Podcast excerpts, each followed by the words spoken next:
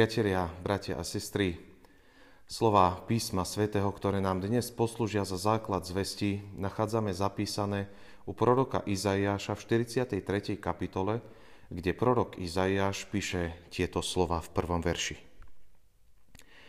Teraz takto vraví hospodin, tvoj stvoriteľ, o Jákob, tvoj tvorca, o Izrael. Neboj sa, lebo som ťa vykúpil. Povolal som ťa tvojim menom, môj si ty. Amen, toľko je slov Ducha Božieho. Milí priatelia, asi pred mesiacom som šiel navštíviť jednu ženu do nedalekého hospica. Čerstvá 50 v ťažkom životnom rozpoložení. Viditeľne telesne i duševne ubolená osoba, prežívajúca v už tak mladom veku jeseň života. Najvyššie štádium rakoviny trápilo jej telesnú stránku a na duševnej pohode jej nepridával aktuálny stav vzťahov v rámci jej rodiny. Stav absolútnej slabosti a vyčerpanosti.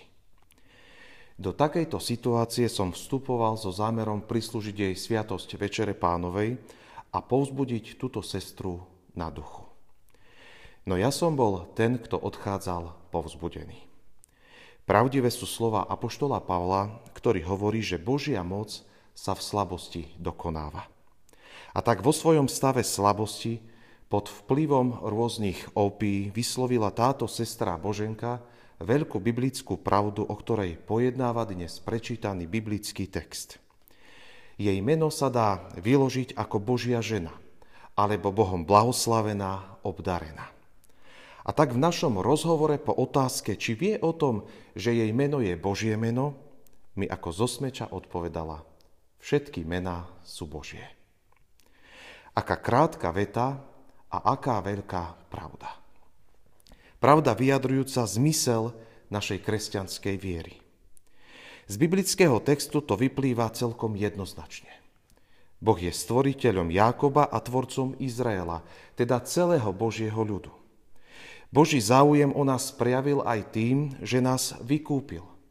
Starozmluvnú církev Božieho ľudu z babylonského zajatia. Novozmluvnú v osobe Ježiša Krista na kríži. Ale nemožno prehliadať fakt, že to všetko vykonal Boh nielen na akejsi globálnej úrovni pre nás všetkých ako ľudstvo, ale celkom konkrétne pre mňa a pre teba osobne. Pred Pánom Bohom totiž stojím vo svojej viere najprv ako jednotlivec a až tak ako člen spoločenstva Božieho ľudu v cirkvi. Prorok Izaiáš píše slova Božieho odkazu celkom jednoznačne. Povolal som ťa tvojim menom. Môj si ty. Ja osobne nepatrím k veľkým fanušikom slavenia menín. Máme spolu oslavovať len preto, že každý z nás je nositeľom nejakého iného mena? Nedochádza už k akému si znasilňovaniu len preto, aby sme mali o jeden dôvod k oslave naviac? Po určitom čase som si uvedomil, že pre veriaceho človeka môže mať aj tento sviatok celkom osobitný význam.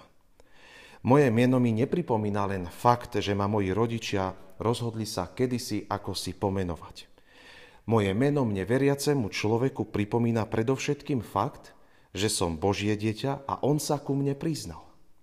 Pripomína mi, že si ma Boh vzal nezaslúžene pod krídla svojej milosti. Moje meno, aj tvoje meno odznelo kedysi pri sviatosti Krstu Svetého. Krstiaci kňaz sa pýtal krstnej matky pred krstom na meno dieťaťa. My to nerobíme, bratia a sestry, preto, aby si kňaz overil, či meno nezabudol. Nerobíme to ani preto, aby sme zistili, či si to rodičia s menom dieťaťa náhodou nerozmysleli. Robíme to preto, aby sme si uvedomili, že Boh omilostuje a do vzťahu lásky pozýva človeka celkom konkrétne a osobne. Každý z nás sme síce nositeľom iného mena, ale cez neho nositeľom tej istej Božej milosti. A tak čujme opäť dnes slova zapísané prorokom Izajašom vo svetle tejto pravdy. Vykúpil som ťa, povolal som ťa tvojim menom, môj si ty. A tak ak dnes niekomu k meninám ja osobne gratulujem, zvyknem k prianiu pripojiť aj tieto slova.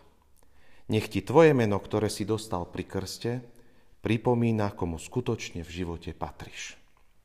Spomínaná sestra vo svojej ťažkej situácii vyslovila jednoduchú a úžasnú pravdu. Všetci sme Boží.